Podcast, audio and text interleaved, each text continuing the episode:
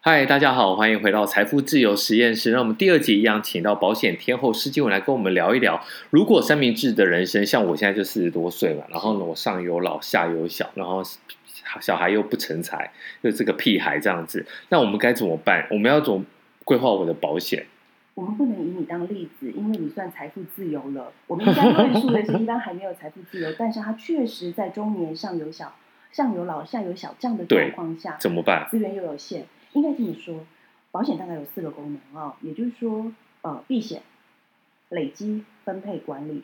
对于刚刚你所谓的这些客群里面，它大概唯一的功能性会比较着墨在避险。嗯哼，那避险，我们可以坦白说，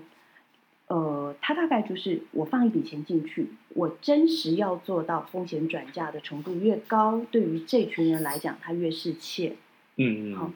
那我们只要有一个初衷，就是所以所有的保险，它唯一不可被取代的就叫风险转嫁。对，如果你做好这件事情的本质不变，你就比较容易买到适切于你的保险。所以对我们先把最可怕的先冲冲冲掉这个风险，是的，是的，那就是保险我们大概如嗯果冲掉风险，我们就三个风险来看，好，离开、离开死亡啊，那就是寿险啊，啊，对。对不对？那寿险，如果我们刚刚讲的避险，它大概分成两个层次：定期寿险、终身寿险。嗯啊，这是回应到我们第一集的是的 call back，是对的对。好，但我因为我先跟大家打个岔，因为我钱不够，所以呢，我买了一部分的终身，然后呢，大部分都是买定期。是的，但是对这样的风险趋避的概念是比较足够的，在对同样的预算下。好，那同样的还有另外一个层次，病、哦，疾病啊，疾病一久样病最惨，一样，它有两个层次：一年一缴保证续保的医疗险，嗯，也是所谓的定期医疗险。对。另外一种是 VS 叫做终身医疗险。哎，这到底差在哪里啊？因为台湾以我自己的经验来讲，就是非常多人跟我谈过保险，然后呢，他们都有一句话，就是我听了一开始觉得很有道理，但就觉得哪里怪怪的，就是你缴二十年，后面都不用缴，是好，全这是台，真的吗？这是真的，这是真的，这叫终身医疗险。但全台湾哦，呃不应该说全世界，大概就是台湾市场有终身医疗险，其他市场是没有的。对，那它是怎么样的一个架构？它就是把你这辈子要缴的钱浓缩在二十年哦嗯先缴进来，所以它在对抗风险的程度上面是比较 weak 的。嗯，好，但是你要缴的保费是相对比较多的。对，你用一个方向去思考，如果今天政府跟你说，玉峰啊，我们来缴健保费，嗯，有一种叫做一年一缴，有一种叫做二十年缴，终身有效。你会买哪一种？健保费哦，健保哦，我可能会买一年一年的嘛，当然。可是那为什么你在买保险的时候，你要选择终身医疗呢？因为我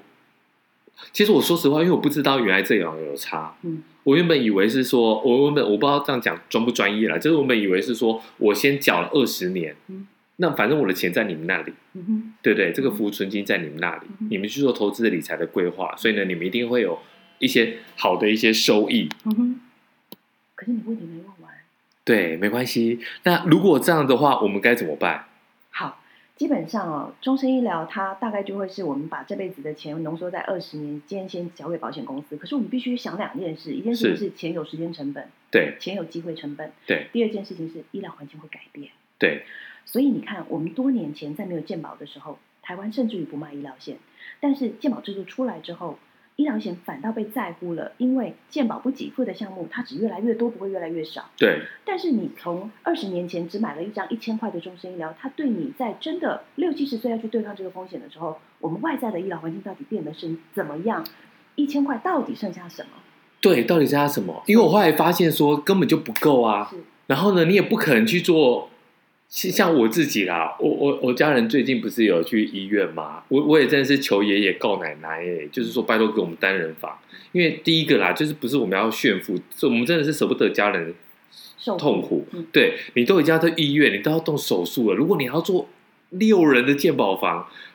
那也太惨了吧！是你就不能好好休息，然后你手术完之后，你一定要留院观察一段时间嘛。嗯那一般人这个怎么办呢？好，再去加买吗？如果假设我今天在当年很年幼的时候投保的就是所谓一年一期的定期医疗险，对，在我每一年要做保单周年检视的时候，我可以在附约里面做增加就好，这个保费相对非常的少，但对抗风险的架构是非常好的，尤其是实支实付。是，好，但是终身医疗它没有实质的概念，它只是一个定额的概念，但它预收的款项又会比一般的保险来的高，所以如果真所以的对定额的概念我打个叉，定额的概念就是说你住院几天，我给你多少钱。是的，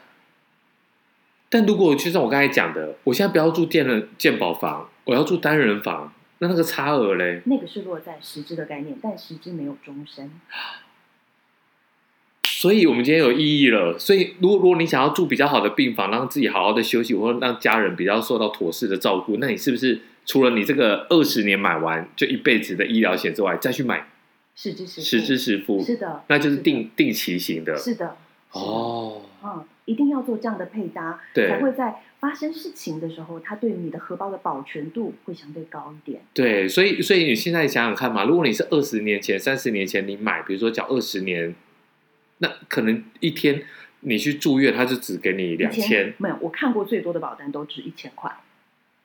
那也太惨了吧？对。啊，那你这二十年的钱，你更不如去买美股，或不去去去做投资理财，是不是？我我的想法是，如果假设是您刚刚预设的那些立场，就是中年大叔，他对有这么多的支出，他又想要有一些退休金的累积，，对那他把钱拿去买了终身医疗，终身医疗是没有保价金的，它没有复利效果的，它对里面是一张无价证券，它不是有价证券，，对，好，所以你把所有的钱拿去支付了这样的险种，其实对于财富的累积或资产的配置来说，都是伤害。是的，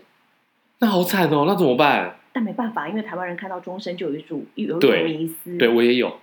对我我也有有一张终身医疗的保单，对，就是非常早以前就买的，然后加上定期的，就会就会好了啊、吗？就会好一些，，对，至少那比大叔还需要什么呢？大叔可能还需要一点我刚刚说的所谓，如果你真的发生风险，要的定期寿险。对，哈，然后还有一个这几年真的被讨论的重大伤病险，嗯，也就是说这些年重大伤病罹患的人次远比过往来的多，尤其是癌症。嗯，那一旦面临这个风险，你可能有一年或一年半的时间没有办法工作，那你的家计怎么来呢？那这个我们已经之前很早以前就买了嗯癌症险啦，嗯癌症险够不？够嘞？好癌症险，您去翻你的条款，它大部分会是初次罹癌啊一小笔钱，约莫五到十万一笔。癌症住院、癌症化疗、放疗，但是这个钱都非常的小，小到一千块左右。但是真实面临重大伤病，现在的状况会是，我可能在初期我就需要一笔大钱，对比方标靶。对，那即使我没有用到这个大钱，是政府的健保都帮我补贴掉了，我会面临到的是，我没有办法工作的薪资缺损。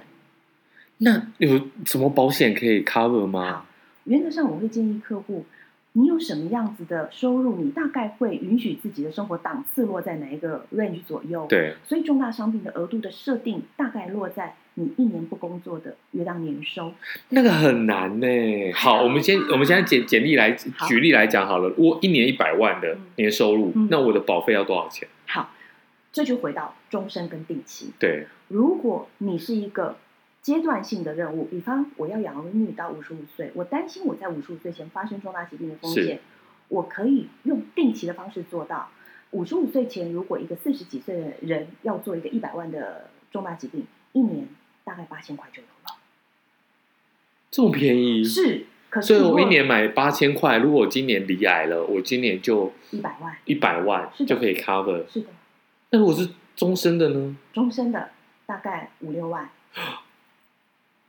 好，那听起来是八千万，八千万比较划算嘛，对不对？好，那我 有个重点，这个八千万可以一直保吗？不行，它会有一个时间终点。对啊，那如果时间重点是什么时候呢？好，可是玉峰，你想一件事，如果我五千块跟五万块跟八千块的距离，是不是大概四万呃三四万万二出四万？嗯好，我每一年把这四万二拿去做我其他的资产配置，我可不可以在五十五岁之后达到一百万的财务目标？如果可以，呃，我如用果我如果你有听听我的 podcast 的，跟买我的书，应该是可以。是的，对，所以它就是一个风险趋避跟风险自留的概念。某一个程度之后，你有了流量存量的累积，不一定得要靠保险了。但是我告诉嗯你，就是我我在 follow 你已经有点难了哟。一般的客户有办法 follow 你吗？呃，因为我自己有在投资理财的，我就有钱在风险市场里面滚动的人。那一般的人，说是一般的上班族，他有办法跟上你的思维吗？我自己的感受度是这样对哦。如果我的客户是医生、律师、会计师，对他们在这一块的熟忍度是高的。对可是，一般的市井小民，你需要花更多的时间来娓娓道出你为什么要这样协助他们。对对，会不会有人真的就是为了舍不得那个消失的沉默八千块，就跟你拼了一年五六万张保？哦，会耶。可是你看到这种保单的时候，你会觉得替他很惋惜，因为这个感觉会像什么？我常常觉得我的客户有的时候在还没有看到我之前，他们在买保险像瞎子摸象，他自己摸到了耳瞎的象的耳朵，他就告诉我对静雯这就是保险；摸到了眼睛，他就跟我说这就是保险啊。但是我都会跟他说，我们可不可以重新来看待有人生有几种风险？你再来告诉我，在你的且财富的优先次序里面，你最想保留跟最想转嫁的是什么？这样你的钱花进来才有意义。嗯，有道理。对，你要先了解风险的全貌。，对，那我们就是大叔大只就 OK 了吗？嗯，大叔目前的风险配置做的其实没有一百分，也有九十九分了。对，好，那我们来做个 ending。然后呢，我们第三集啊会来讲一个，就是如果你的资产已经有一定的程度之后呢，我们应该要怎么样来把它传承下去？嗯，我相信就是台湾真的很多的隐形富豪，然后大家平常都不讲，然后等到发生事情的时候就会闹上法院。嗯，为什么呢？因为你都没有做好准备，然后你的遗嘱也都没有安排好，然后你的子孙可能在你在世的时候都呃父慈子孝、兄友弟恭，然后最后就会上新闻。为什么？因为要争夺这个钱，所以呢，我们就下一集不要忘记喽。好，拜拜。拜拜。